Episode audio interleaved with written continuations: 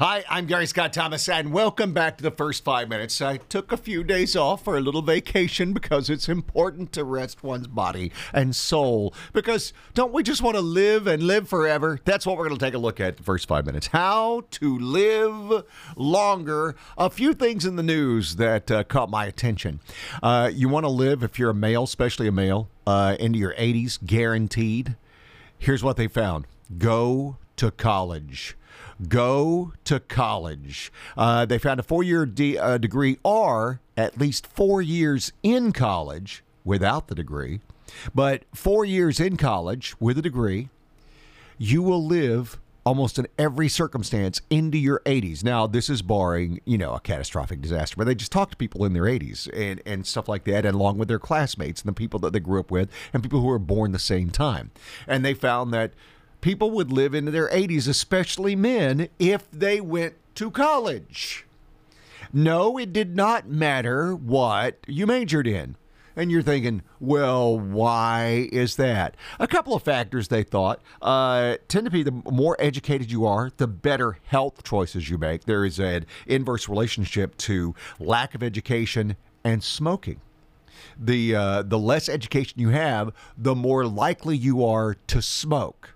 Do we include vaping in on that? I I don't know. I don't know. I don't think vaping carries its own little things, right? Uh, you get the you get the germs in your lungs that turn into a bacteria ball in your lungs. Is what's happening on that. Uh, okay, whatever. But you look cool. Nice hat, Floppy.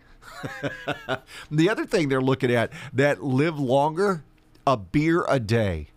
Matter of fact, up to three to four beers a day, but eight ounces of beer a day for some reason makes you live longer, even if it's horrific, horrible beer. I, am sorry, I, I'm one of those guys. I'm I'm a beer snob, and I won't bore you with that. But yeah, I I, I I'd rather if I was drinking bad beer, you know, just go ahead and take me early. I'm I'm I'm good with that. I'm I'm totally good. Uh, another thing they're thinking could lead to extended life is lobster blood. Lobsters, for as far as we could tell, are basically immortal. Uh, outside factors, including humans, because they're tasty with butter, uh, lead to their death. But if lobsters are left left alone, if they're in a tank with food and they don't outgrow their shell, they can live for hundreds, hundreds of years. Sharks can too, by the way. Some species of sharks they think live two, three, four, five hundred years, uh, along with turtles.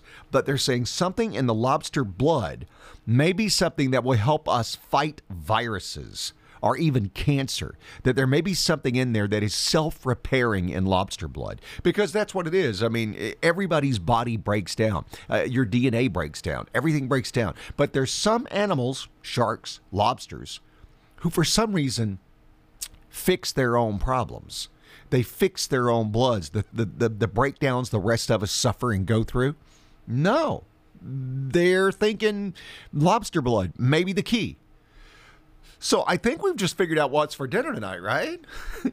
lobster and beer, right? As we as we sit back and look at our college degree. Lobster, beer, college degree. Listen, that goes good. Uh, and by the way, the coronavirus, uh, they're finding out that the majority of coronavirus cases are mild. So even if uh, even if it was the worst possible outbreak, and I'm not making light of anyone who's suffering through a coronavirus outbreak in the U.S., about six million people would die at its height. Now that would be horrible. Let me tell you, that would be horrible. I'm not disclaiming that, but we are a country of 280 million, so the vast majority would be fine. And the vast majority of the coronavirus cases are mild. In fact, some people have the coronavirus and don't even know it. It's that mild. So we're already starting to build up a natural immunity. And from those people who uh, who are, are immune to it, for lack of a better word, uh, we're thinking that we'll be able to build a virus, uh, a, a vaccine based on their antibodies. So, see?